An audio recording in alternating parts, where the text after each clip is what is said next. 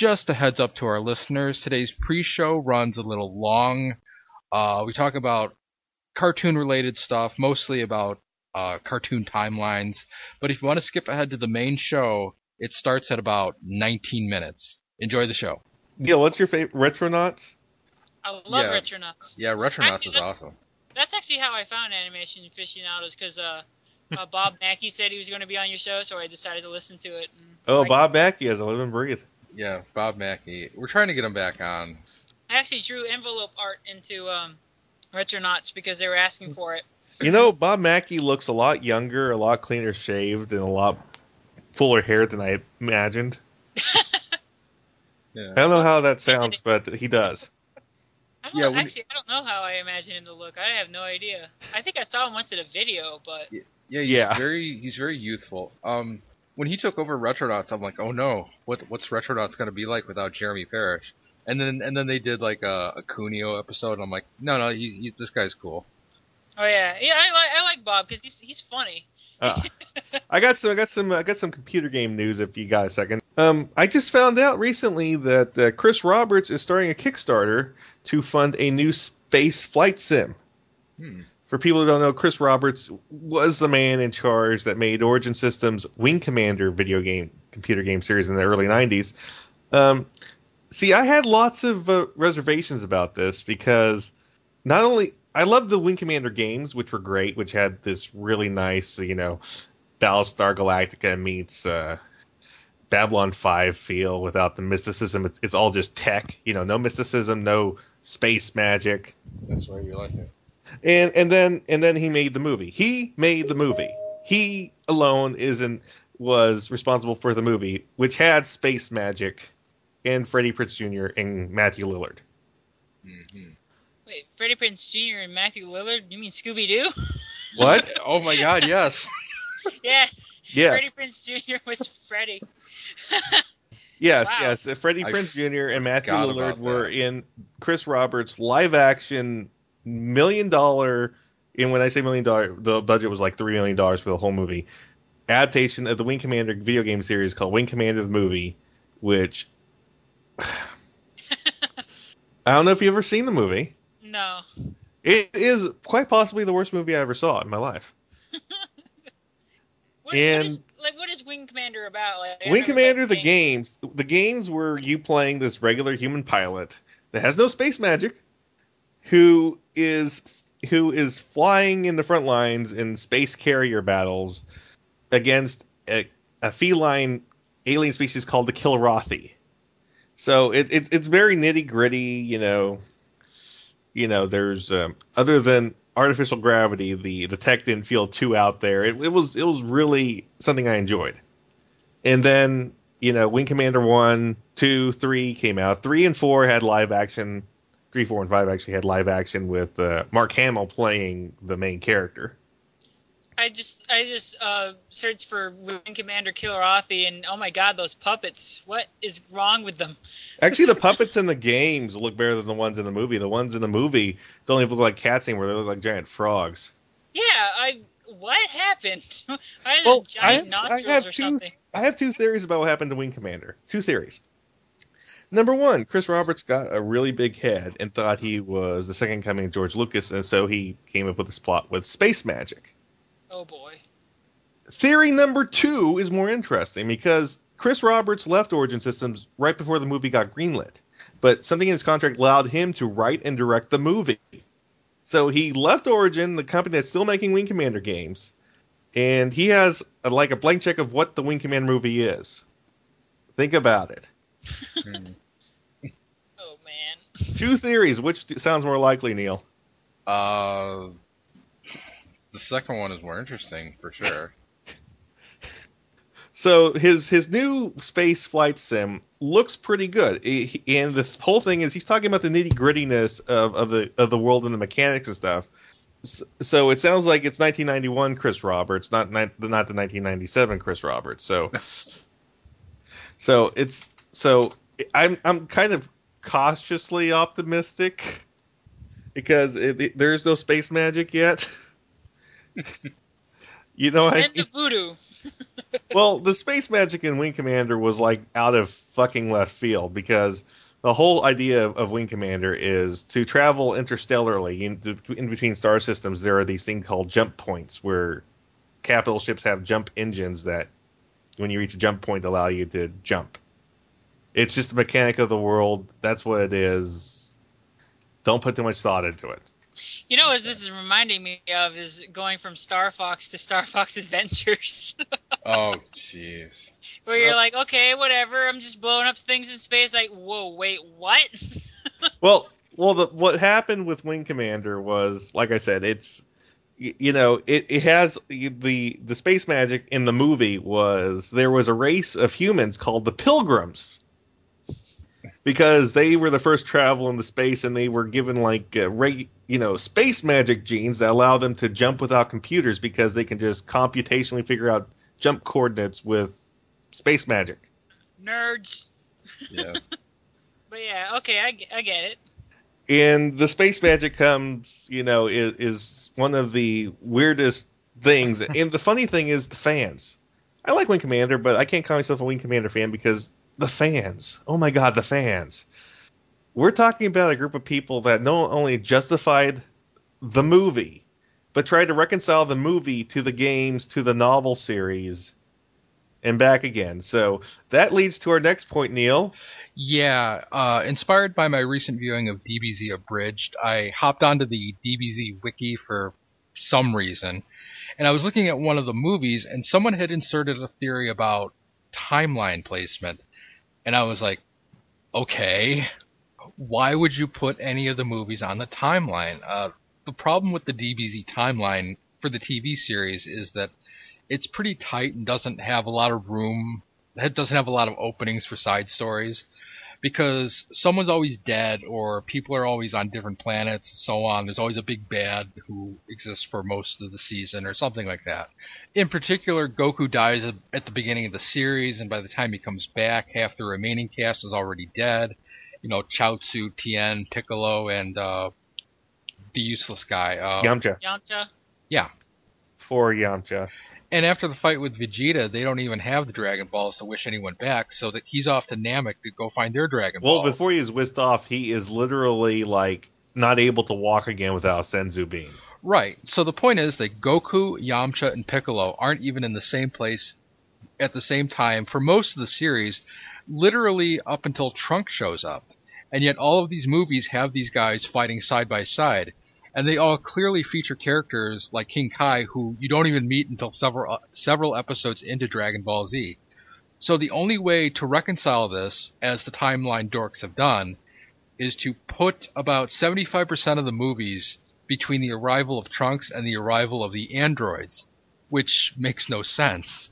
And they're like, well, since Yamcha has King Kai's symbol on his gi, clearly this takes place after the arrival of Trunks when Goku reappeared on Earth.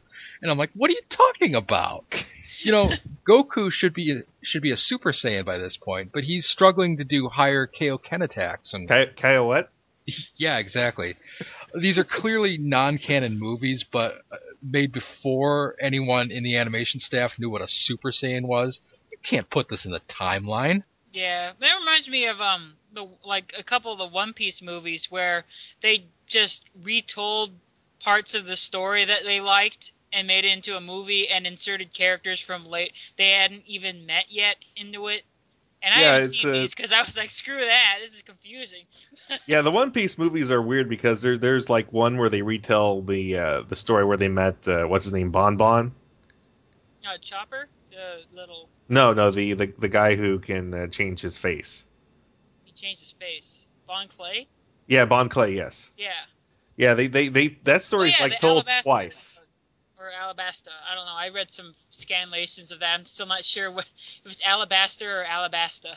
Anyways, it's the the timeline thing is hilarious because it's the same people who try to reconcile the timeline are the exact same Dragon Ball Z fans who come up with the arbitrary power level predictions and guesses of every part of the series that doesn't have scouters. Oh man. Yeah. And you know, some of these movies, I mean, sometimes it feels like they're going out of their way to make a non-canon. Like there are movies where Gohan still has a tail well after that tail was gone. like, and yeah, what, what I love is uh, is Icarus. oh god, Icarus. Yeah, Icarus is a is an invention of the movies. Um, when did he come in? Like uh, Tree of Might.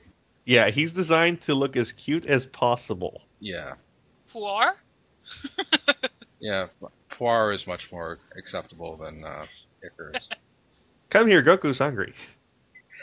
And uh, oh, and they they actually got him into the TV series for some stupid reason. They, well, it was the the Garlic Junior saga. And the Garlic Junior saga, uh, The Garlic Junior saga is based off of a movie, so basically the TV team and the movie team cross the streams.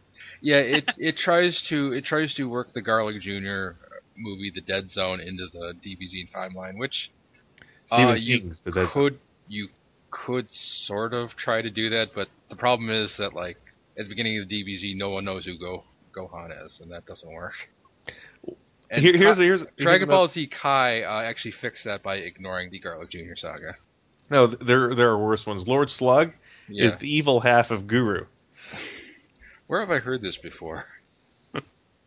Well, it was it, at least it was in the dub I saw, the real dub, not the not the abridged dub. Yeah. Oh, I'm I'm I'm sure that's the way it was in the original Japanese version, but yeah, So I love when- how when- I love how abridged is totally making fun of the fact that it's the, exactly the same as the King Piccolo saga. So so uh, so when Lord Slug died, doesn't mean Guru should die, or when Guru's dead, shouldn't Lord Slug die? Because the any time that that movie could have taken place, one of the two should have, you know, Guru should have been dead. Yeah. Exactly, but people are going to ignore that because they want their timeline. Yeah, the, the funny sense. thing is that was the first. That, the what I love is is beyond the fake power levels. The uh, the timeline is the bullshit pseudo say, Super Saiyan one, Mhm. which is what Goku did in Lord Slug, Mhm. where his hair didn't turn yellow, but he had like a greenish yellowish aura, and his hair was going wild, and his pupils were gone. Yeah, And the fans were like, "Oh, that's pseudo Super Saiyan one." I'm like, Yeah, there's- "Excu- there's- excu- "Excuse me, what?" yeah. Well, the other half of the dorks put that after the uh, after the uh, the Frieza saga anyway, so it's com- it's totally arbitrary and inconsistent. It doesn't work.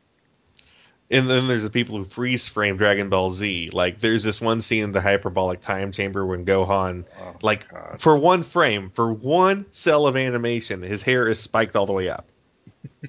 and they're like, "Oh, see, that's when he really went Super Saiyan 2 for the first time." Mm. Yeah, people are just reading into the animation too much. And then there's other questions that one may ask because, you know, first it's Skyward Sword. Oh. Yeah, that's that's the other timeline that just drives me crazy because Oh, I, I just ignore the fact that the time. I I think I don't know. I don't think they cared when they were making the games that it had a timeline. Then they got pressure, and then they made the mistake of answering to that pressure. yeah, Like no, it it doesn't. They're freaking legends. So if you just think about every game is a legend, they're going to get some of the details wrong with the storytellers telling this legend. So Yeah. the end. yeah. Yes.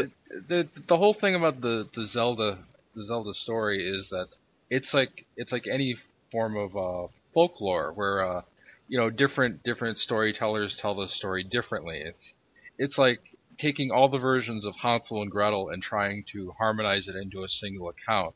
And- Hansel! Yeah, and what you end up doing is you end up destroying every version by trying to do that.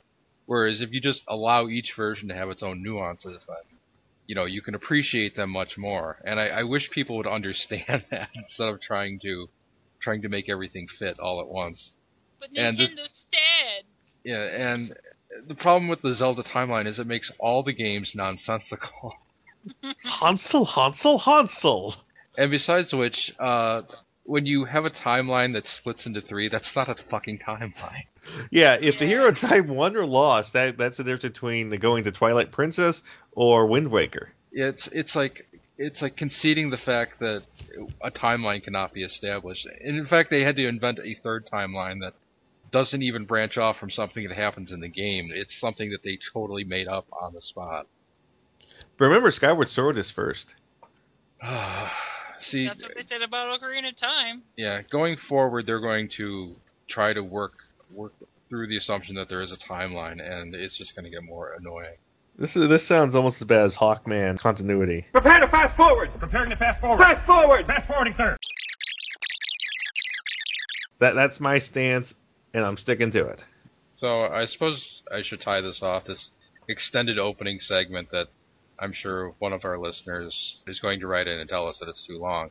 Um, I said last last time that uh, Slayer's Premium is probably not canon, and having watched uh, the entire series now, I I stand by that because it's clearly meant to like kind of tie off the series, like this is the last hurrah of Slayers. But there are certain problems with that because you know, like I said, Gourry has the sort of light, and he shouldn't have that, and um, there's some other problem. I, I can't remember what the pro- what it was, but if if you try to put it into the timeline, then you have to put it after Slayer's next, which it doesn't.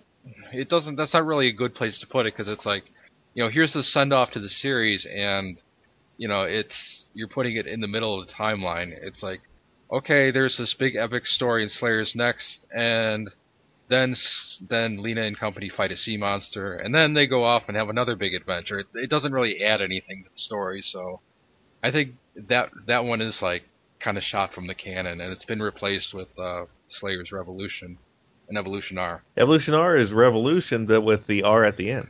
Yeah, I don't know what the what the hell is up with that now. It's like Japan thinks that's so clever. It's like other M. Like, oh, we could take the first letter and put it at the end, and it makes a different word. Oh, that's that's clever. We pat ourselves on the back. That just made it unnecessarily confusing. I don't know if this is right, but this is what I heard. Um, I don't know. I have my doubts about it. I heard that the reason why it was um, Revolution and Evolution R aren't just one series called Revolution is because the way that series are, um, I guess, ordered in Japan changed since they did um, the you know Slayers n- Next and Try. But I don't know. Like I, I'm kind of out of it. Haven't there uh, been other new series that come in 26 episode chunks? Like there's Honey and Clover. I don't know. That's not recent though. Yeah. Like I, I heard that they had to order them as two separate 13 episode series rather than one 26 episode series. But I have no source for that. Yeah, that is kind of weird. they are basically one series though. It just happens to have two different intros and outros. Yeah, it's paced pretty much the same as the other se- seasons too, because uh, in the other seasons it also kind of has like a midpoint break, but where where Lina, you know, fights a big a big bad, but there's actually a, a, a bigger bad guy that she has to fight at the end of the series. It's it's kind of about it's kind of like it kind of breaks in the same in the same spot that the other seasons do. So it's it's clearly meant to be one story, just like Next and Try are. But now that we're talking about Slayers, let's cut to a commercial and then start the show.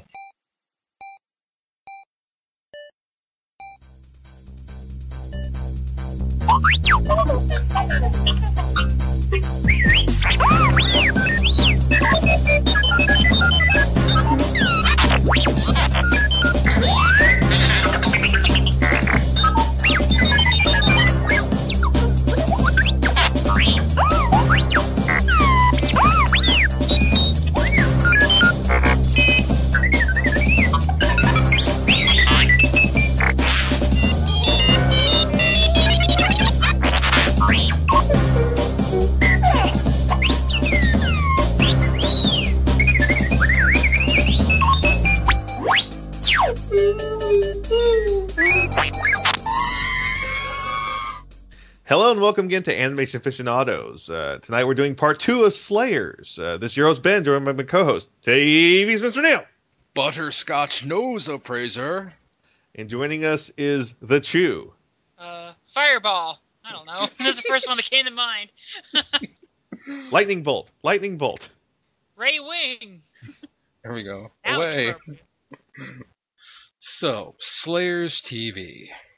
Um, this one we're not gonna be go, we're not gonna go episode by episode. We might kind of have a general overview of the plot, uh, such as it is, because uh, admittedly some of these stories are kind of uh, the overall plot is kind of weak, but the individual episodes are kind of funny, and we'll probably be addressing some of the some of our favorite episodes. And uh, basically, in this one, Lina is uh, still fighting bandits. Uh, Naga is nowhere to be found. And Sadly. She, yeah, sadly. And she runs into Gourry Gabriev, who has the Sword of Light from the first movie. What I love is he thought she was a kid for the longest time. Yeah, he uh, he kind of took the older brother uh, role and slowly found himself being the love interest. See, what I remember is the I remember the first episode vividly because of the jokes. One of my favorites is after Lina pigs out. Gourry notes that her stomach was beyond her breasts. Oh yes. See, after watching after watching 104 episodes, some of the early episodes are kind of uh, they're already kind of fuzzy to me because it's just it's Oh, such man. it's such a colossal thing to to take in. Did you just blast through all of it in these past Uh, two weeks? No, I watched it over a couple months, so that's why Okay. that's why the first series is kind of kind of hazy to me. A few of the later season episodes too, like um for the longest time I was confusing the uh the singing episode with the uh with the shit mountain episode, which are which are from two different seasons. Uh, but I do don't- remember that uh the first 10 episodes is kind of like a com- like a compartmentalized uh mini series. It's like um, there's the Red Priest Rezo, and he wants to restore his sight, and he's after Lina because of this thing that she has. It's um, he It's- it, like conspires to get an orichalcum statue from I think I think it's orichalcum, some statue that Lina has that she just happened to get off some bandits, and he yeah, he's really like creepy and suspicious about it. I forgot what's actually in the statue though, or what made it special. And he's got all these underlings working for him, and one of them is Zelgadis, who you don't realize is going to be a major character until much later. He kind of goes away for a few episodes and then uh, comes back with a new voice. Thank God. Yeah, that's another thing is that uh, Central Park Media did the first 13 episodes, and the, the first 10 episodes is like one story, and then they continue it with uh, with like a with like an epilogue story that runs to the end of the first season, where you first meet Amelia, and so there's three episodes with a different Amelia, and then and then suddenly she's got the voice of Ash Ketchum in in uh, episode 14. Or more accurately, Ash Ketchum's mom. yeah, that's that's that's true. Same woman. It's just. but um, yeah, the, the TV series is fun. I like the plots. It's just because it was the first one. It's I don't know. The animation is definitely the worst. It's Really like had some charm, I think. Slayers. Yeah, we're like- used we're used to cartoons where the the best episode is the first episode, but Slayers starts really rough and then it just slowly gets better. I like the opening. Oh yeah, the openings are fun, but I mean, I don't know, like when Gourry's, it's it's, it's especially obvious, I think, in episodes like, um, at least in terms of reused animation, like Amelia's debut, they have the same animation of her like standing on a pillar and then falling exactly the same way, and then like going ouch and holding her butt and then getting up. Like it's the same animation you see about three to five times in two episodes. and also whenever Gourry uh, pulls out the sword of light, it's the same thing. There's only so many ways a guy can pull out a sword, though. Yeah, I remember uh, an Amelia backflip that kept showing up. Yeah. Like like she'd get up and she'd do like five backflips in a row and it's supposed oh to yeah, look and cool, but slip on slip on her cape or something at the very end. yeah. It is kind of awkward at the beginning. To, you start kind of getting used to the characters, or at least as best you can in case of Goddess. Then they all then they all change. Uh, not all of them. Lina and Gourry are the same, but Amelia is different, and uh, um, Zelgadis is different for the better. And one interesting thing is that I didn't watch this series until I was in high school or so, and I because the first time I really watched it was on DVD of all things, and um, I remember listening to it, and everything was vaguely familiar because I'm a, I'm a big Pokemon fan. I'm like, wait, that's Meowth, that's that's Brock, that's Ash's mom, that's Professor Oak. What's going on here? That happens same- a lot. I had the same feeling with a Commander Tyler, uh, no Captain Tyler too, because it's like Jesse and, and uh, well, Yeah, they sourced this out to Taj Studios, which they are the, the original Pokemon people, so you're gonna recognize a lot of the same voices between this and Pokemon and uh, Captain Tyler. Them Pokemans. Yeah, Pokemans. So one thing I did like is is definitely the humor. Even early on, Slayers has got that humor that, that sticks in there. And uh, another thing I liked with, with the character designs, at least, was the fact that, that people have capes. yes. It is very distinct. I noticed that. But it's funny. You can, um, I don't know, the, the Wanderers, I guess, the Slayers. I guess you'd call them the Slayers. They all have very interesting designs compared to the uh, peasants or whatever everyone else you see. It, no one, no one dresses like Lina at all. No, nobody dresses like any of these people. They're very distinct. Well, the, the thing is, to travel around, uh, you know, in that kind of period, you actually would need some sort of cape or cloak because it, it does help a lot. Uh, yeah, I remember uh, Lina and uh, Naga using it to take loot. they just wrapped it up in their cape and. I enjoyed the American voice acting as much as the Japanese voice acting. I think. I think this is one of those cases where you, you can argue that the product is is is good either way. It's entirely your preference, and everyone knows Neil's preference. Yeah, English all the way, baby. dub dub dub. dub dub dub dub. Except in very extremely bad uh, situations, such as uh, Voltage Fighter Gowcaizer, which is like the worst dub I've ever heard. I, in this case, I prefer to dub too, even though it takes the actors a while to get into their roles. But that's not such of a big deal when you consider how long the series is now. It's like, well, they don't sound so good at the beginning of Slayers, the TV series, but by Next and Try and Revolution and Evolution R, then you're set. Mm-hmm. But um, I actually tried listening to uh, Ev- Revolution in Japanese um, when it was Japanese. first coming out, and it wasn't. and now in Japanese. It wasn't bad, but I was I was too used to the English that I didn't. I just wanted to wait, and I prayed that they would get the old cast back to to uh, dub the new stuff, and they and they I my patience uh, was rewarded with a forty percent off Amazon sale where I just nabbed all the DVDs. well, as Alton Brown always reminds you, your patience will be rewarded. Yeah, I was very excited when I heard that the, a new Slayers series was being made. I was like, oh, please dub this, please dub this, please get the original cast. But what, really, what would you say is the strength of Slayers through all these series that makes it worth going back to or worth it for a new viewer? Um, the characters, the humor. Well, the characters make the humor. Yeah.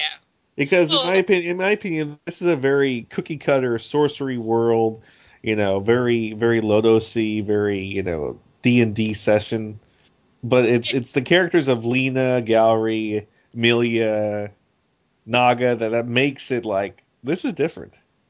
Oh yeah, I totally agree. Um, like you say, the, the, the characters make the humor. It, I absolutely agree with that because if I didn't like these characters, I wouldn't care too much about it but um, they're they're funny characters. They're all really likable.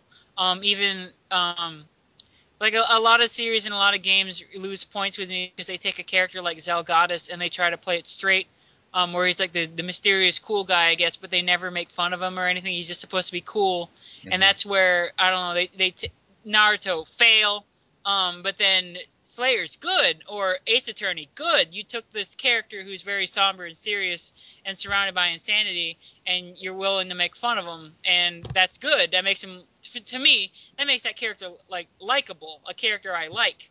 When they take it too seriously and they can do no wrong, then I'm completely disconnected and I hate it. well, what's an example of it done wrong? Sasuke um, from Naruto. Yeah. Going straight for the kill there, huh? Oh yeah, he, well, he was the deal breaker for me. Um, another example for me would be Riku from Kingdom Hearts. Never played Kingdom Hearts. Oh, don't. Wasn't um, the sequel where you're not playing the main character, you're playing a guy who's dreaming he's the main character? If we went on to, if, if I actually tried to explain all that's wrong in the story of what Kingdom Hearts is, it would take up the whole episode. Doesn't Cloud show up with a Buster Sword with bandages on it? Yes. Who the hell puts bandages on swords? Tetsuya Nomura. yeah. The character designer. Man, I hate that guy. But um, Riku and Sasuke, I just they come off these like, these super cool, serious characters who the protagonists are like obsessed with being their BFF or saving, and everyone cares about them for some reason. But they're they're jerks. They're awful people, and I wouldn't any self-respecting person would want nothing to do with them. But for some reason, Sora and Naruto are like desperate to get in their pants or something, and they they love them, and it's really off-putting because I the game or the series hasn't made me care about them, and I'm frustrated with having to read or watch a series or play a game where I have this goal that I don't want to do at all. Um, and with Zelgadis, he's kind of the he wants to be that kind of character. He wants to be the cool guy. He wants to be the And- brooding loner that the girls love for no reason. Yeah, and then they use him as an anchor for the ship, and you're like, okay, I love this series. Yeah, and it really helps that you got Crispin Freeman there, who is constantly breaking that character, where he tries to be the brooding character, and he he inevitably gets sucked into the goofiness. Yeah, Yeah, it's to to me. I, I love a series like that that that you, you where it doesn't play to those types, those those really those stereotypical types of the brooding loner who's who's oh so mysterious and awesome, and and that's what makes Slayers work so well because the, characters make it work Mhm. because it is a pretty much cookie cutter. You know, go to any D and D manual, you'll find this world world hmm and it's the characters that make it work. yeah. I remember. Um, I was watch. I've been watching a lot with my friends, and uh, we talked briefly about, um, except for the fact that she's taking out some sort of elder god or monster at the end of a series or a movie. Lina is like almost. She's a villain. she ransacks places. She blows up stuff remorselessly. She takes out villages, and she's just doing her own thing. She doesn't go out to be a bad person, but she kind of ends up doing these things. But she is the protagonist, and she isn't always like. She isn't out to save people like Amelia is. She's like, I want to do this because you have some money and I want it. Um, or you're in my way. Goodbye, village. You know. But because she's so likable, and because I don't know, she's not out to be bad on purpose. It, she's not really a villain, or she's not. A, she's the protagonist, but it's it, it's kind of a gray area, kind of. Well, it's uh, it actually reminds me of another series, an American series. Uh, you know, it reminds me of the character Coop in Megas XLR, Oh yeah, where he's like, I might not be the best guy, but I'm not a bad guy. oh yeah. Well, even even in the first episode, she wipes out a den of thieves, but then a dragon starts terrorizing a nearby village. L- Lina discovers that the dragon belonged to the den of thieves, and now it's now it's on a rampage. So she's partially responsible. She wipes out the thing with the dragon slave, which also wipes out the village. After which she's like, uh, gotta go. She's like later. I'm out of here, man. Right, so I believe the Den of Thieves is also where she got the statue, and Rezo's Rezo's team starts following her after that. In fact, one of them, Zolf, was in the town that she just blew up, and anytime you see Zolf, he's wrapped in bandages, kind of like kind of like how Naga was in Excellent.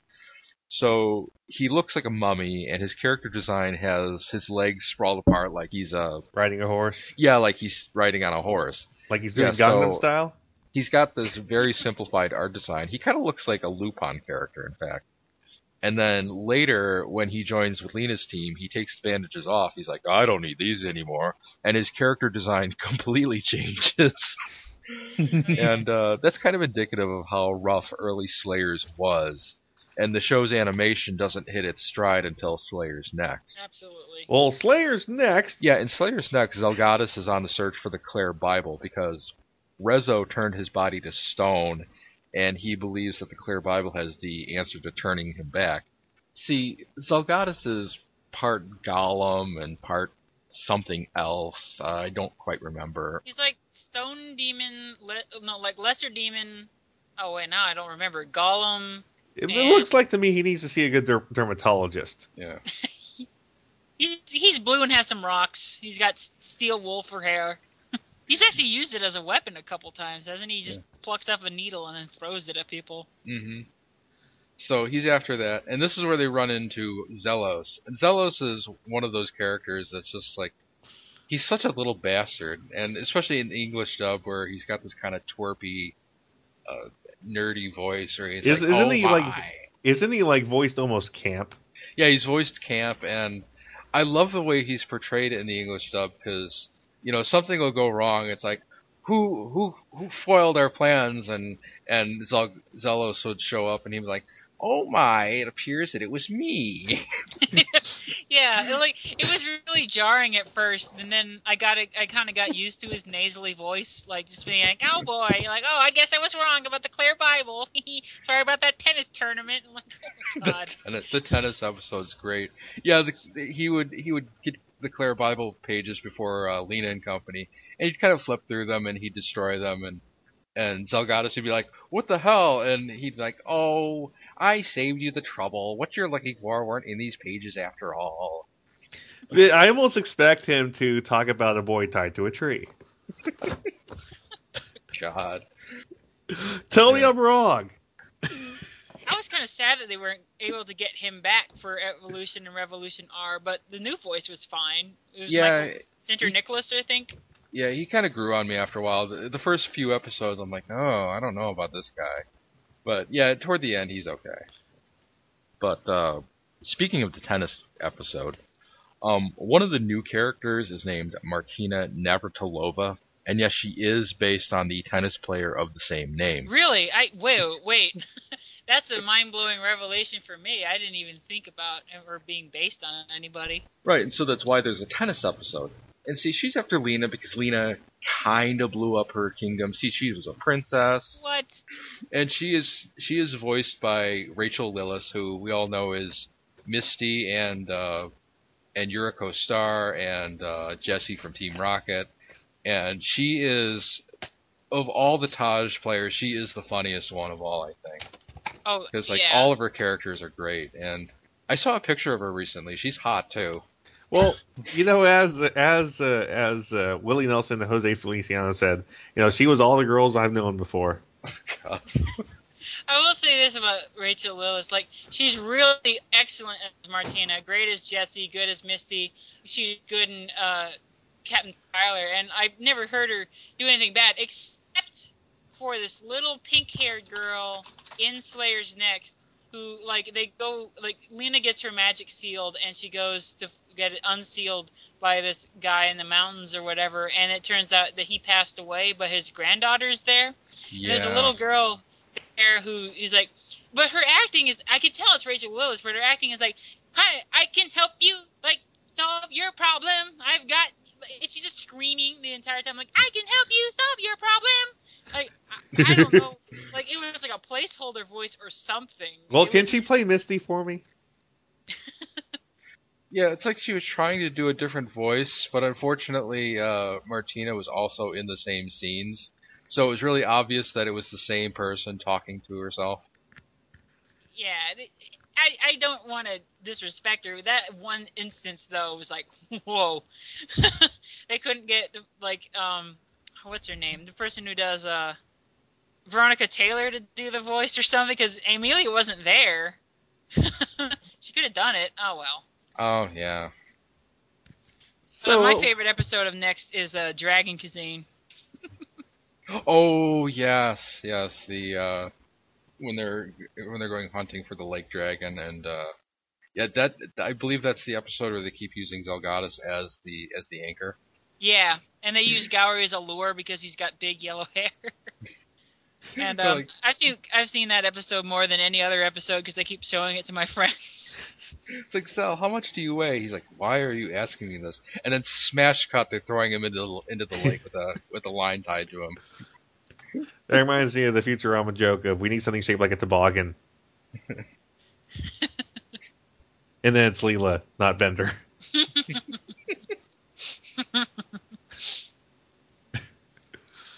Yeah, that's another example of Zelgadis just trying to be as serious as possible, but Lina and and her friends just not letting him. yeah, just taking a big dump. They're just like whatever, don't care. It's like he'll be okay. We'll give him we'll give him like a rubber hose and a and a funnel. He can breathe out of that. oh yeah, and the old man who's uh who they're helping catch a dragon for for Dragon Cuisine. He he tells everyone that oh you look like my long lost daughter, you look like my long lost sister or whatever, you look like my long lost son, and then Zelgadis says you look like like my wife or something or his his daughter I think. I think I think Lina was his long lost wife, and then like Zelgadis was his long lost daughter. Ouch. Yeah, and the payoff to that is grand because it shows at the end of the episode it shows like a family portrait, and they do all look like the cast of Slayers. Ouch. Best payoff ever. I love that episode. I think ne- for me, next is my favorite um, because it's got a pretty good um, story and like great finale. Probably the best of the series, I think. I don't know. I like the I like the finale and Evolution R as well, but for different reasons. And also, it has the funniest episodes and is um, has the it has better animation than the TV series. I think Try might have better animation, but I don't like Try. I don't think it's as fun. Like I don't hate it, but I don't think it's as funny, and I don't think the story is as interesting. Do you think it tries too hard? Ooh, Yeah. I walked into that one. Yeah, and in this in this series and and in the first season, uh, Lina's getting new spells. Like she got the the Giga Slave, which uh, is so powerful that it's actually forbidden because she could actually destroy the world if she uses it recklessly. And and in this in this season, she's got the uh, the Ragna Blade. So is Yeah. this is it the Giga Slave or the Giga Slave? Giga. It's Giga. Yeah, we're not, we're not going by uh, by Back to the Future. 1.21. Yeah, the Giga Slave is ridiculous because she basically goes Super Saiyan almost. She it, Does she it's go pseudo Super Saiyan? a bit, and it's so powerful that it turns her hair white. Yeah, it's just a lot of blow up. If if, if uh, Dragon Slave was the nuke spell, the Giga Slave's like nuke the world spell, Yeah, and um, it it was it was a good finale. There's some dorky looking dragons in it, at a demon child. Oh yeah, the Hellmaster who looks like a child. It's a good bait and switch too. With like they have, it makes you think that um the demon dragon king Gaav is going to be the, the guy they they face, but he gets taken out a couple episodes before the finale, Yeah, and then it and then they show who the real bad guy of the series is. and it's a ten-year-old looking kid named uh, Hellmaster Fibrizo, and Greatest he, name ever. yeah, and he is, and he is a little bastard, and he, he even beats up Xellos. That's how powerful he is, and and uh, God, I'm trying to remember more from this from this season. Uh, I know this is the this is the season that had uh, the singing episode where Oh, um, thankfully Japanese? they did not have like a clean version of that song without the lyrics, so they just had to use what they had, and uh, spared us the the torture of having uh, uh, Lina and Amelia singing with the English voices, because as much as I love those those actresses, uh, they weren't very good at singing.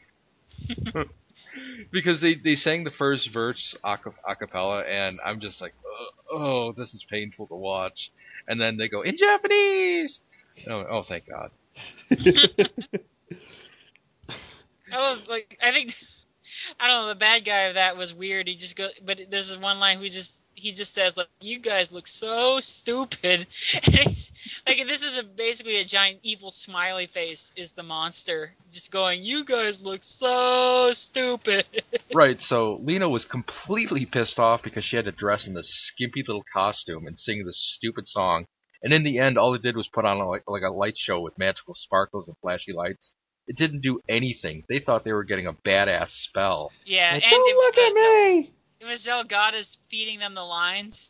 Yeah, again, it's Zelgadis being emasculated, which is always hilarious. Yeah, lyrics like I don't know. It was like, um, I got feelings of joy out of my little breast or something like that. Yeah, and boy, is it little. Yes.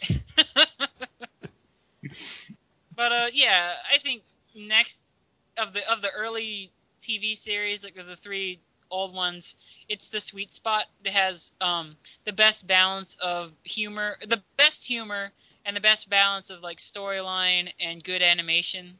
Where the the first TV series is kind of it's good and it's funny. I like the episode where they they get on the boat and have the co- cross dress and there's a transvestite dragon.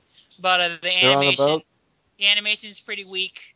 And then in Try, um, the animation is good and there's some funny stuff, but the story is bleh. Like I don't, I don't, and you don't have Martina, so it's not as funny. Yeah, yeah. Each of the each of the three seasons, they have like a like a different female kind of sidekick character who comes and goes in different episodes. Like in the first season, they had Sylphiel, and Sylphiel is kind of this kind of this uh, kind of this nicey nice uh, uh, priestess character, but she's kind of got like a neurotic side that comes out very subtly. But she's she's very she's very underplayed, but she's kind of funny in that in that way. And uh, in the second season, of course, they had Mar- Martina, and then in the third season they had uh, uh, Philia. Philia. That's right. And Philia was also kind of the the nicey nice priestess who's also got a neurotic side, which is funny.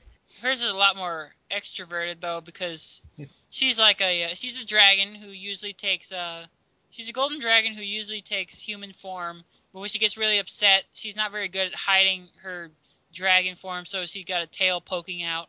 And if she gets she's super strong, so if she gets pissed at somebody, she takes out this gigantic spiked mace and hits him with it, and it's so big that I don't I don't think Gourry can lift it. It's so big. So it's so it's kind of like Dragon Half. But yeah, she's got she, yeah she's got this huge mace that she keeps like on a garter belt under her dress.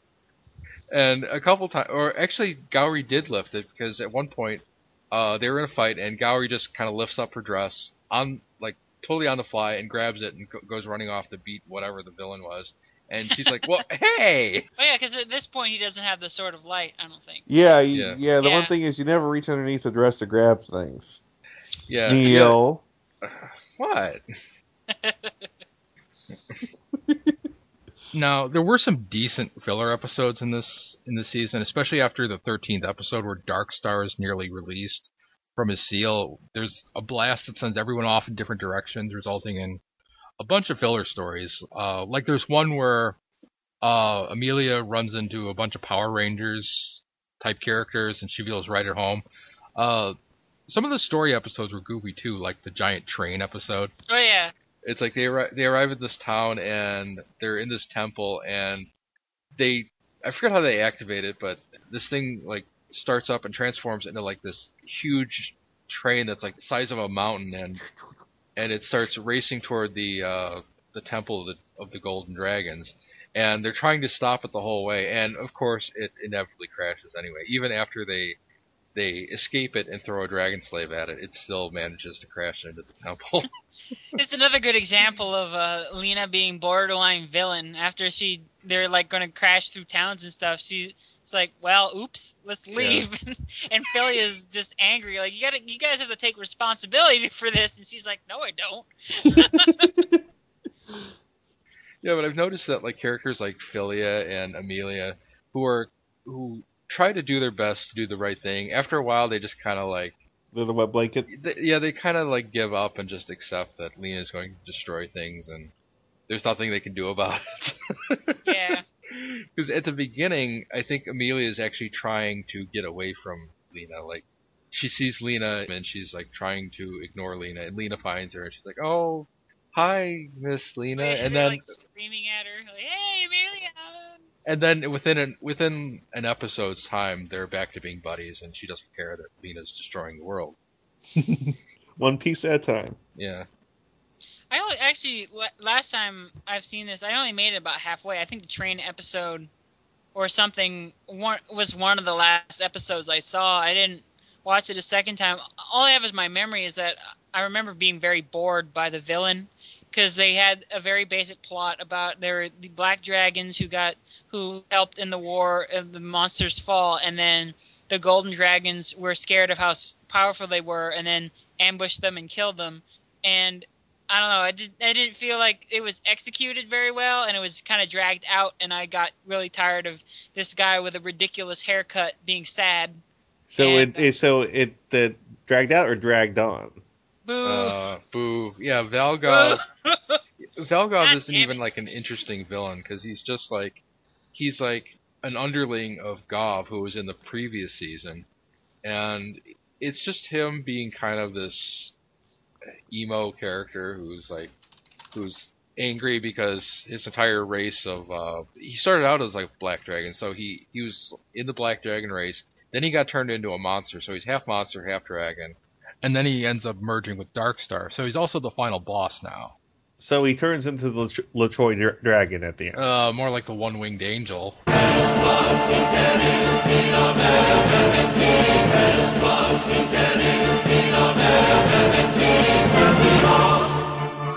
The only interesting about thing about this season is that they took the gold dragons, which were in in Slayer's Next, and kind of turned things around where the gold dragons were kind of seen as uh, heroes. Uh, in in this season, they're they're they're a bit they're portrayed a bit more dark because they they did destroy the black dragon race. They're jerks. Dragons are jerks.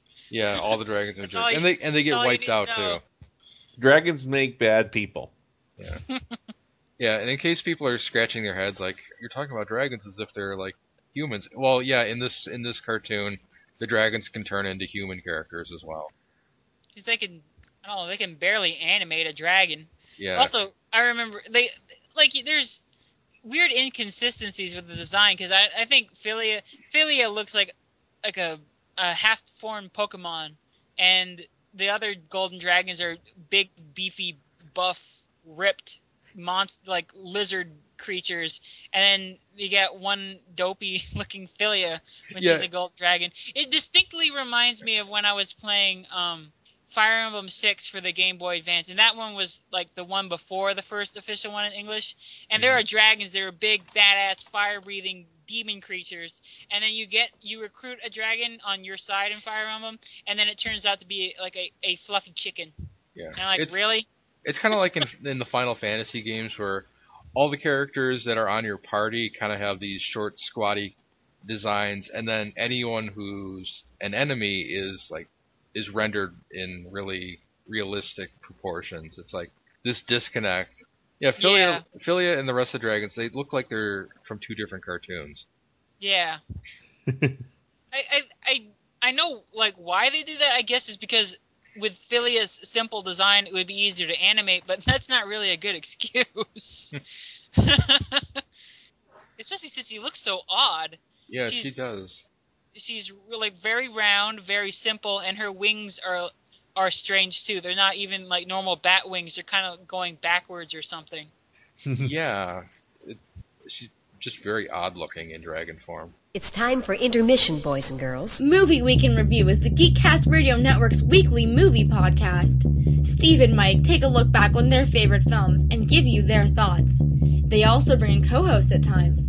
If you are a movie buff, listen to MWire only on geekcastradio.com. Hey, I'm Gary. I'm Mike. I am Chuck. And I'm Justin. Join the four of us every week on the internet's number one and longest running G.I. Joe podcast, What's on Joe Mind? It's Joe news, reviews, and interviews like you've never heard them before, delivered right to your MP3 player. Our guests include Jason Marsden, Kevin Michael Richardson, and Matt Yang King from G.I. Joe Renegades, Larry Hama, Robert Atkins, and John Barber from IDW Publishing, and many more from around the online Joe community. Yeah, it's guys talking about Joe. Think of it as Joe Talk meets sports talk. And we make fun of Chuck. Right, and we. Hey, again? Come on, Chuck. We're just kidding. Kinda. Sometimes Chuck makes fun of himself. Right, and we. Okay, seriously, this is just getting ridiculous now. It's What's on Joe Mind every week on the Geekcast Radio Network, InsidePulse.com, Stitcher Smart Radio, and iTunes.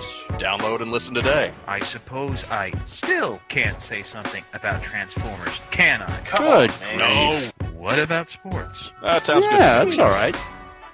Grab your helmets because it's time to assemble Mask. The Geekcast Radio Network has launched Masked Mayhem with your hosts Optimus Solo and TFG and Mike.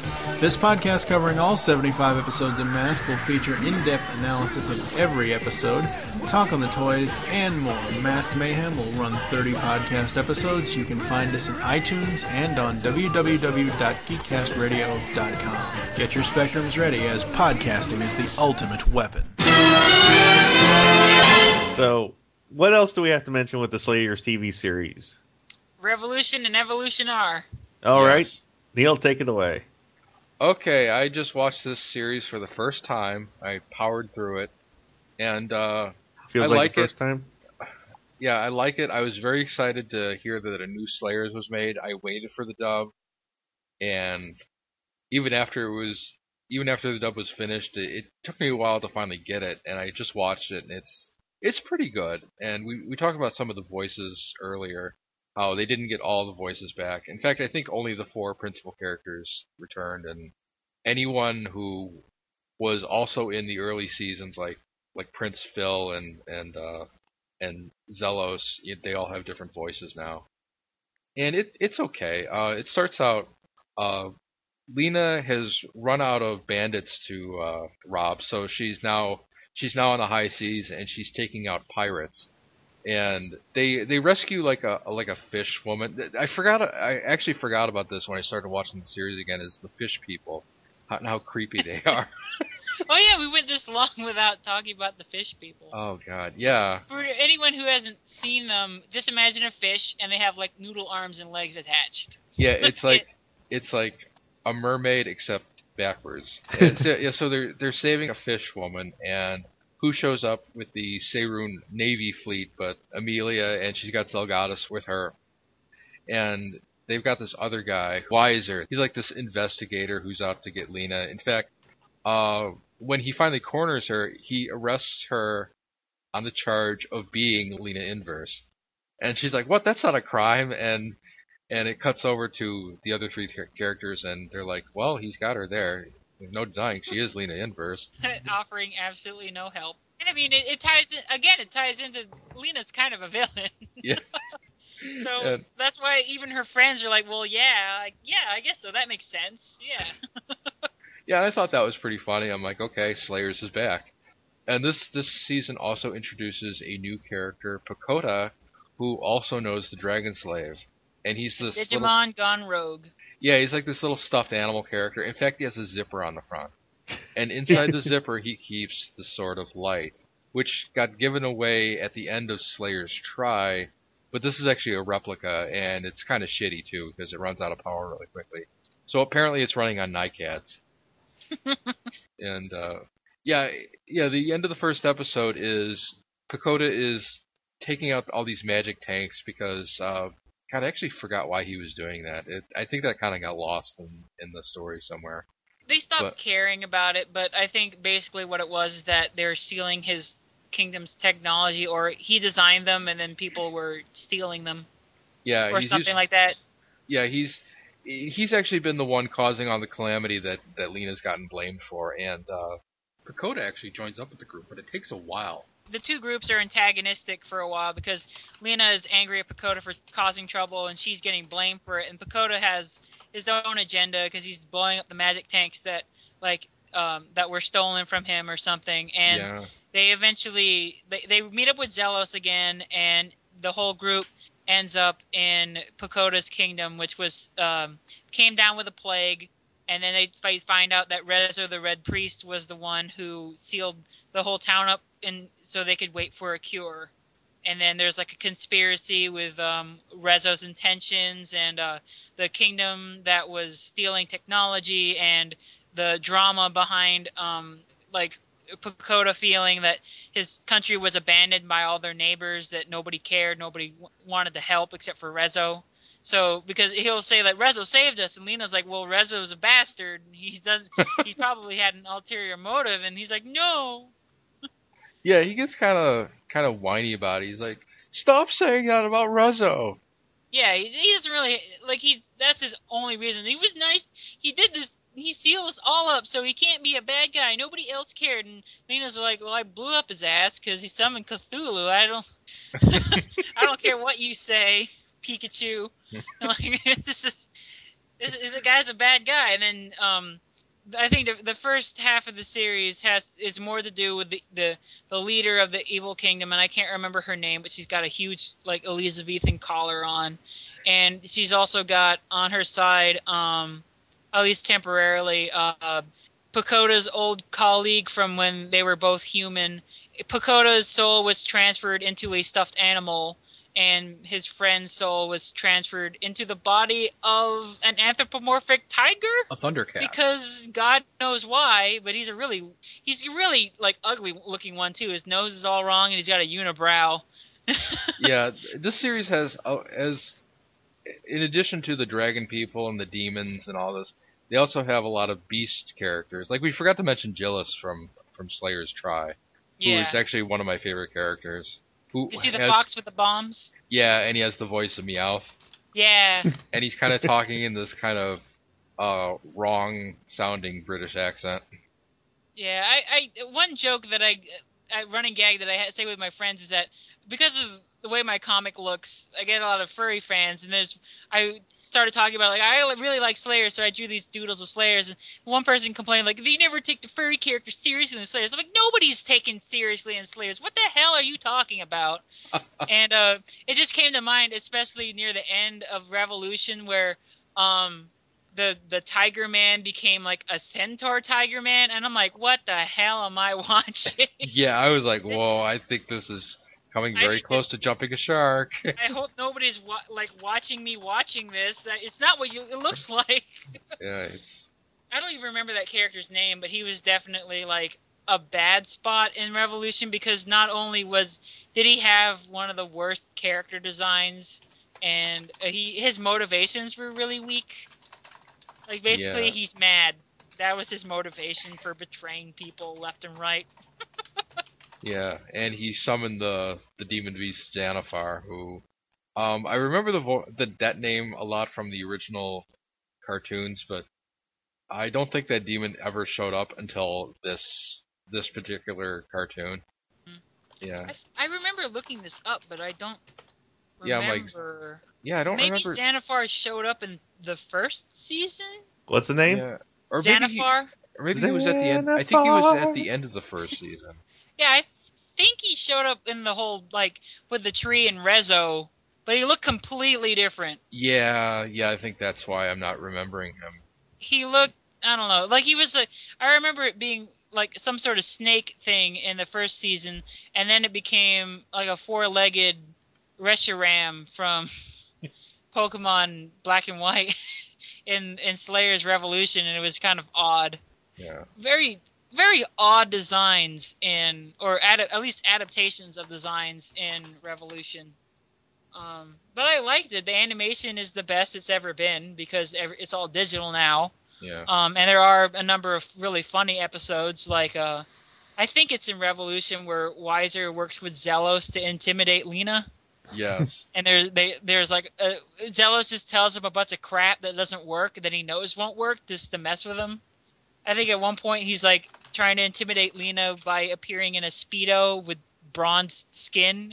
Like, I don't even remember oh God. what Xellos told him. Yeah, that Yeah, character it's- that character was great. He didn't show up nearly enough. He he kind of disappeared after the first thir- 13 episodes. Yeah. But we got another character that kind of replaced him, which was uh, Nama, who Nudge Wink is actually Naga the Serpent.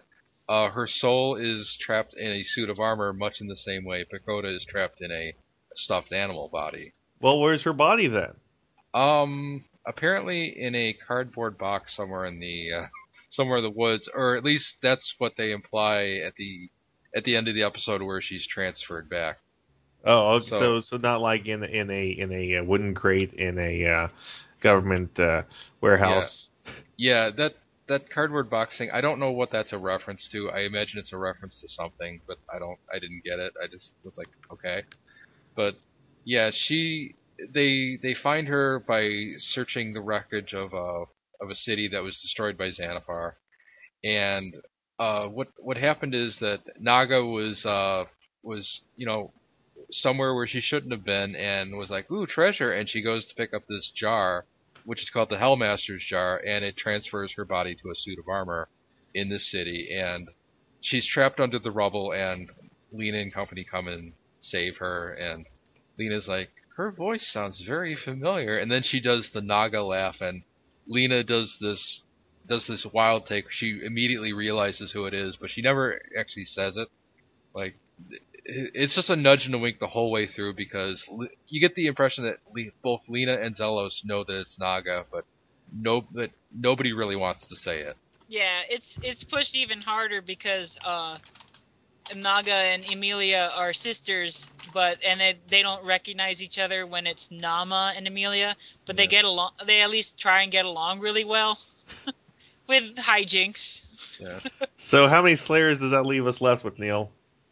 Um, Well, this is this is actually the last season, but there's there's still a bit more. I mean, there was there was the episode where where due to a rock slide or something, Amelia got trapped inside of uh, Nama's armor. So so for an entire episode, uh, Nama and Amelia are trying to occupy the same space and uh, failing at it. Like Amelia is trying to save the day, and someone drops a coin, and Nama's like, "Ooh, money!" And but they they eventually kind of coordinate because they, you know. Wait, wait a minute, wait a minute, wait a minute, wait a minute. I know this plot. What? Siblings, one in a suit of armor, the other adventuring with them. Uh, l- no. Uh, but anyway, at one point they do coordinate because, uh, big hint, uh, they're both of the royal Seyruun family and therefore they know the same attacks. So they're both doing like the, the pacifist crush and all these other goofy attacks, which we also forgot to mention earlier is that, uh, Prince Phil's attacks are all hilariously, uh, pacifistic, but somehow are violent at the same time. Yeah, it's like joy to the world kick or something. yeah. You're tragically malicious. Oh, jeez. Love of mankind hug or something. But um, yeah, Mankind was awesome. It, it- that was Mick Foley. I don't remember. I only remember the very end of of Revolution, uh, Evolution R. I don't remember how it builds up to that point. Oh yeah, they're. Oh, I remember. Um, they're they're looking for the Hellmaster jar. That's what they're doing. And there's goofy episodes with like the weird Fishman mating season episode where Gourry tries to be a fish woman's wife, um, husband rather. Yeah. And then there was a whole like one life to live sort of clusterfuck going on there. Well, Um, yeah, they, they should have just listened to Brandy because you know you can't get between the ma- the sailor and the sea. oh god. Yeah, I forgot about that. There were the, those goofy filler episodes. Yeah, and then um they get the Hellmaster jar and it ends up having Rezo's spirit in it because Rezo is the only one who can resurrect the the sleeping kingdom that Pokota is prince of. Resurrect it. Rezo, God Ooh. damn it! You're you're just punny tonight, aren't you? They're good puns. Just God damn it. Waka waka. Yeah. But um, they find the Hellmaster jar, and Zelgadis goes nutso because he think he, Rezo can turn him back from being a chimera. And I don't know if I should say the answer or not. I, I figure everyone who likes Slayers has seen it already. Um, then eventually it leads into them resurrecting the kingdom, and then Rezo possessing the body of the human body of Pokota with Pokota the stuffed animal's permission.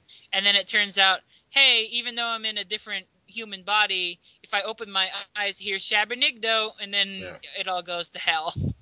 Yeah, the thing with Rezo is that he's blind, and he's his entire motivation throughout the series is that he wants to see, and that's kind of what turns him to the dark side. Is that uh, he's making all these like really morally corrupt compromises to get his vision back, including sacrificing other people, and uh, it- it's revealed that if he actually does open his eyes, then the demon uh, Shabranigdo comes out, and Shabranigdo was at the end of episode 10 of the first season and and now he's back. So basically they're tying off the series with uh with the very first uh big bad villain.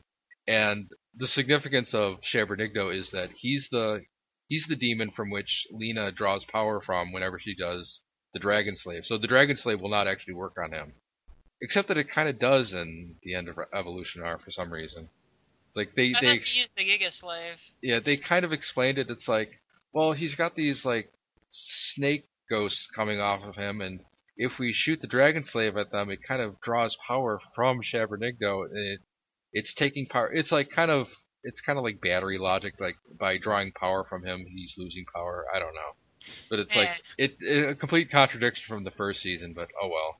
It looked neat. yeah, but yeah, at the end, uh, Pokota tries to stop Shabranigdo, and Lina's like, "Okay, I got I got this one chance to do the Giga Slaves," and she does the Giga Slave one last time. Her hair turns white. She she defeats the the demon Shabranigdo, and everything's back to normal again. And uh, and the series ends on kind of a I don't know this the the last episode is kind of goofy for me. I don't It because it, it it's kind of like over. I thought it was kind of overblown. It's very dramatic and kind of overly dramatic. It's it's very um, it takes itself kind of too seriously. I think because I'm used to Slayers being kind of goofy. But of course, all you could I guess you can kind of say that about all of the seasons. It, it, all Yeah. the seasons kind of end on that kind of uh, big big epic moment that is almost out of character for the rest of the show. Yeah. I would rank um in terms of like if I were to say which season is my favorite, next is definitely my favorite and think Revolution and Evolution R are my favorites. Oh, I know what we've completely forgot about in Evolution R is the ninja guy, the assassin. Oh my god, how did we forget about that? Yeah. Well, we that- forgot about him because they rushed over this conclusion very quickly. It was he, he that was a really dark, dark, dark backstory and villain, but he didn't stay around for very long. He was he was in the end of Evol- Revolution, and then he came back in Revol- Evolution R, and then and then he was kind of mysterious, and then they did a reveal about this this one character being the assassin in disguise, and then it was really bloody and really gory and there's a lot of death and then a really gross backstory and then it was all over with and they didn't talk about it anymore. Like I feel uncomfortable. Yeah. what did I just watch? And there was also the robot maid character who. Uh, oh yeah, what the hell? Yeah, it was like, okay, there's a robot in in a fantasy setting. Hmm, It maybe I'm gonna have to like watch, try, try and Revolution R again and Try, whatever. try she- again. She kind of looks like Dorothy Wainwright. Yeah, a little bit. Dorothy's a little cooler looking though. Yeah. So, Uh, so yes, uh, I think we're finished with the series now. Yeah, Yeah. and now we kind of move into the bonus section because we have, uh, Total protonic reversal. yeah, in the Sega Saturn uh, releases, uh, Slayers Royal and Slayers Royal 2, they actually do have uh, actual animated scenes where Naga meets some of the TV show cast. I, she meets Gourry for sure, and I think she meets uh, Zelgadis, but she does not meet Amelia. And that's kind of the funny thing is that That is the rule. that seems to be the rule is that she's not allowed to meet Amelia, or at least if she does, uh, it has to be under certain terms where they don't know that it's each other. Because I think that happened in the comic series too, where Naga was in disguise for some reason, and she runs into Amelia, and Amelia doesn't know that it's Naga, and Naga in disguise, that's what you are. so it's this it's this whole game that they play to keep the, the two sisters apart. And I think that's the whole motivation. In fact, even in Slayers Premium, when the four characters are flung out of the uh, the octopus garden under the sea, uh, you'll notice that the the Under three- the sea. the three characters are kind of three of the characters are launched toward the beach, and then Amelia is flung in flung in a completely opposite direction. And that's so that when Naga shows up, Amelia is nowhere to be found. And then there are the light novels, which no one in America has read. Yeah, I forgot I to look read- up if they're available. Here, let me find out. Google, help me out. There is one other little artifact of uh, of Slayers that this is a show I've not yet watched, but it's called Lost Universe, and I've heard it described as Slayers in space. And it does look a lot like Slayers. It's it's very Slayers, but it's it's definitely a space odyssey. Oddity. So, yeah, I I gotta see this. It, it it has to be seen. It's it's it's part of the Slayers family. So with that, I think we're going to wrap up our Slayer special part two. I do want to. I do remember one last thing that I wanted to mention. One Um, more thing. I think I see a lot more um, fan art and fandom for the TV series, and I'm not really sure. Like, is it just because it's longer, or was it easier to get? But I know one reason is probably because um, one aspect that was in the TV series that wasn't um, available in the OVAs and movies so much is just light hints of shipping characters together. That Mhm. there's, you know, Amelia and Zeg- Zelgadis blushing moments, and then Lina and Gourry. None of that going on with Lina and Naga. So, Oh, you got to believe that some artists have taken some liberties there. oh well, okay. I'm I'm saying in, Right, in the show itself, fandom excluded. then you can have Pokota and his like tiger centaur beast getting it on. But I Oh. mean, I, Like- I'm sure some of that is out there too. Yeah, Yeah. we know some furries. oh boy. Can't speak it over. Oh, but anyway, yeah. Uh, I'm I'm totally on board with Lina and Naga. Kind of. Actually, Well, no, because In, in Not- the TV series, it's a lot more blatant. yeah, Lina. When Lina's with Naga, she's uh, around twelve, so maybe not. But anyway, uh, yeah, yeah, that's another weird oddity of uh, Slayers Royal is that um, for some reason they used Lina's OVA design, and she's definitely skewed younger. She's she's even flatter than what she is in the series, and it's like, why did they use that design? She's standing next to Gourry, so I'm like, okay, that whatever. Dragon Ball Z problem again. Yeah, Icarus. uh, no. Thankfully, there's no equivalent to Icarus. Naga doesn't count. No, Naga is not Icarus. Naga is uh, is several flights of stairs up. Yeah. So uh, Slayers, check it out. We love it. Uh, this year's Ben. We're a TV Trisha Neil. And slightly damn Chu. And we're saying goodnight. Good night. Good night. Fish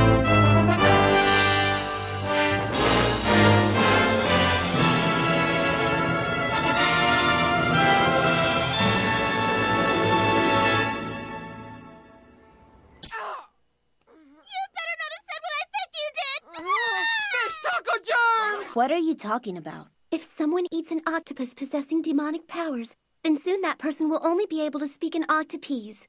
It's happened to dozens of people in town already. Octopese? Huh? Flat chested! Oh, oh, I know this.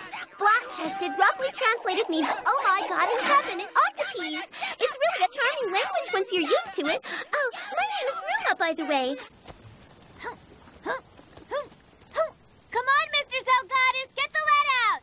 Why don't you just go on ahead if you're in such a hurry? But What now? I. I. You know that I can't leave you behind!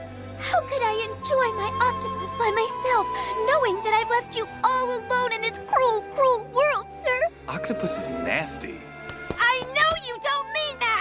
Now, let's go get some octopus together, sir. But seriously, I don't. You and I are going to march into Ikusu shoulder to shoulder, Mr. Zelgadis. Then we'll eat so much seafood we're gonna be sick! Oh, God. You're so brave. But no, I'll never leave you, sir. Perfect. You must be just as hungry as I am. Let's get a move on. Look, fine, I'll go into town, but I'm not eating any octopus, okay? You hear me?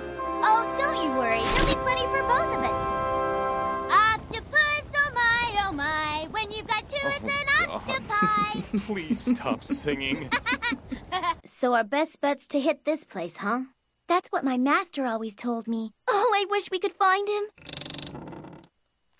Zello says Gourry's sick. What are you two doing here? Don't you worry, Gourry. We're gonna make you all better. Orange butterfly scimitars. So you. You're just here because of him? Well, of course. He's the one who needs our help, isn't he? Sticky teeth green. Oh no, not you too! Lick my feet! This is not good. How could all of them be sick? Flat-chested.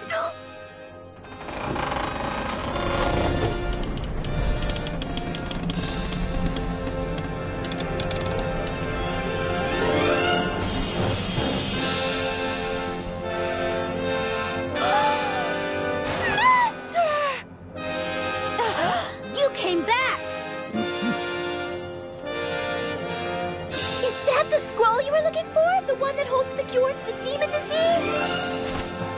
Mm-hmm. Oh, I'm so glad! Mannequins. Butterscotch nose appraiser. Ray Wing! So Ruma's master knows the spell to fix all of this. But now that he only speaks octopus, he can't utter it. Then there's Ruma. Her magic's not nearly strong enough to be of much help yet. So I guess that means if anyone can fix this, it's gonna have to be me. Look, is that it? Chicken cookie. The velvet bimple hair. Rhyming sniff mix, but wrong. Oh, stop talking already! You're driving me fighting. You aren't making any sense! You know, I've been thinking about the War of the Monsters Fall, and it must have happened a long time ago, right, Xellos? I believe it was 1,012 years ago, to be exact. Holy cow! You are a really, really old man, aren't you?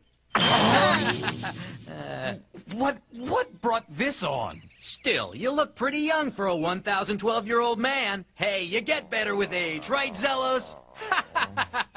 That's right, Gourry. Thank you. Martina? Why are you dressed like that and what are you doing? What do you mean, what?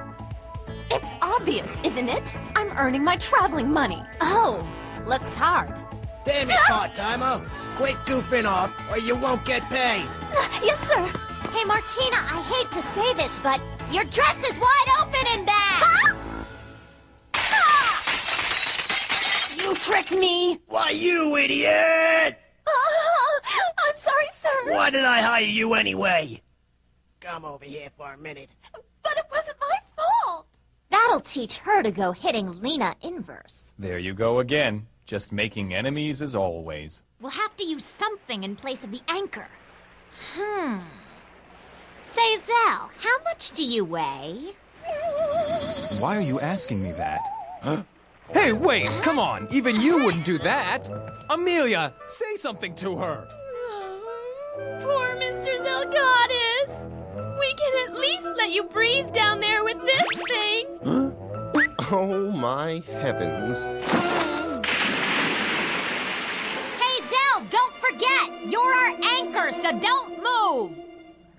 The Lina Rudo team versus the Amelia Xellos team. I know it's sudden, but I'm ready to play, Miss Lina. Hello. What? Xellos? When did he go? Hey, you guys, what's the big idea? Oh, well, it was boring just to watch you play, so I decided to enter, and Miss Amelia used her influence to get us in the game. That's how it happened. Let's do it, Miss Lina. Don't underestimate me just because I got in on influence. Hammer of justice, sir! The I have nothing against you, but if I don't beat you, I can't face Martina in the final smash!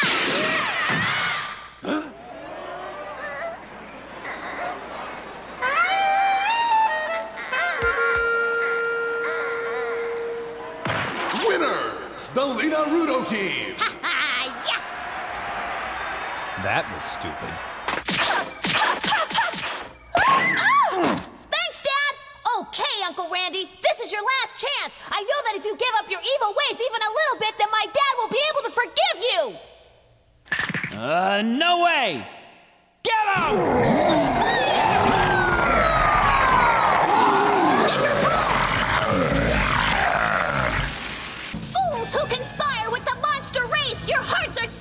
Evil! I can't believe that my own brother would ally himself with such a monster to assassinate me. I'm sorry, but even a pacifist like myself can't let him get away with this. Hey, hold on! You can't handle this! Pacifist crush! No way! Kindness to all creatures kick! This is weird! Oh, our friend Garundia! Don't panic. We'll call the other monsters. Come, forth, our allies! Those fools!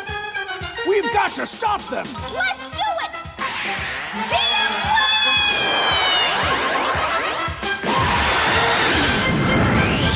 Goodwill towards Men Smash! You can't stop me that easily. Come forth, anybody! I will be the king of Seyruun. Fireball! You idiot! Don't you know what's gonna happen when those things hit?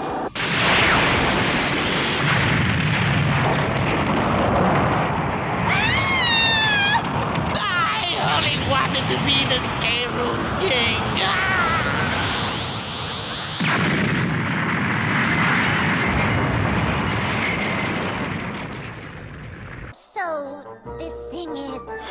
So I guess you're a living suit of armor. Oh, living armor? Oh, living armor! What's that? Exactly how it sounds. A suit of armor that was given life using magic. Believe it or not, this thing actually has a mind of its own. What kind of magic would do something like that? Do you guys think it could have been the Hellmaster's jar?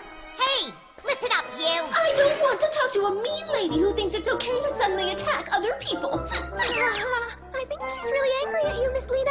Oh, come on. If a suit of armor starts singing a song and then suddenly bursts out in some creepy laughter, who wouldn't throw a spell or two? Uh, knock it off! That's so not cute! Really? I think she's pretty darn cute, actually. All right, all right. We were wrong for attacking you. We're sorry. Now, do you think we could talk a little? Who are you, anyway? Who am I, you ask? Oh, who is Nama? That's what you're asking me? Yes, that's what we're asking you! Well, at least we know your name is Nama, so we're making some headway, right? Hmm, I think it was Nama, or something that sounds like that. It might be a bit different. Your name doesn't matter. Just tell us. Do you know anything about a jar? A jar? Anything will do. Can you tell us anything at all? Oh, a jar! You remember? Yes, I do remember something about a jar. It was when Nama was looking for treasure. Ooh, treasure. Right after that, I fainted. When I came to, I was here singing a song. Uh, and why were you singing? Because it was so lonely being in here all by. Oh, that's too bad. Whatever. What's important right now is that you weren't originally a living suit of armor, but you were a normal human being, right? So she was normal, huh? Now that I think about it, I feel like I've heard her voice before, though it's not a voice that I wanted to remember. I wonder. Is something wrong? Nama's voice sounds very fin. Uh, no way, that would be impossible. Uh, you mean you think you know the living armor? Well, her voice is exactly the same, but the way she talks is completely different. Is that all? There are plenty of people in the world who have voices that sound alike, Miss Lina. Hey, maybe you knew one of Nama's family members, a parent or a sibling or something. A parent or sibling, huh? I have to admit, I'd be curious to meet any relatives a talking suit of armor would have. Hmm. From what you've told us, it seems your memory's been damaged.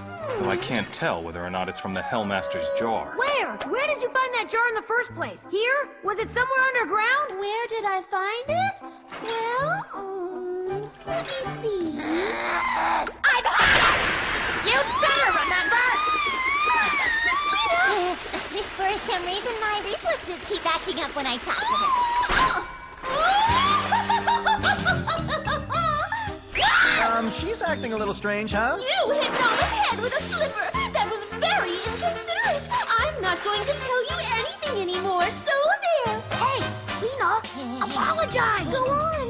We need to find out more from her. Let's see, an appropriate punishment. If that girl kneels before me and says I was wrong, I will never hit Nama again, and I will do whatever she tells me while grinding her face in the dirt. Then I'll gladly tell you everything. Ah, What'd she say? It's fine by me if you refuse. You're to wander all over looking for the jar if that's what you want. Just do it already. Come on, you've got to be the bigger person in this situation. Who'd bow to a walking tea kettle like her anyway? A walking tea kettle? Do you think Nama will take an insult like that lying down?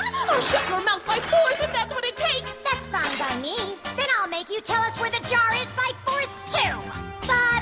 But I suppose that will only work if you actually remember where the jar is. Oh, of course I remember where it is. But first, we're going to duel. Come outside. Now, that's a convenient way to get around. Who does that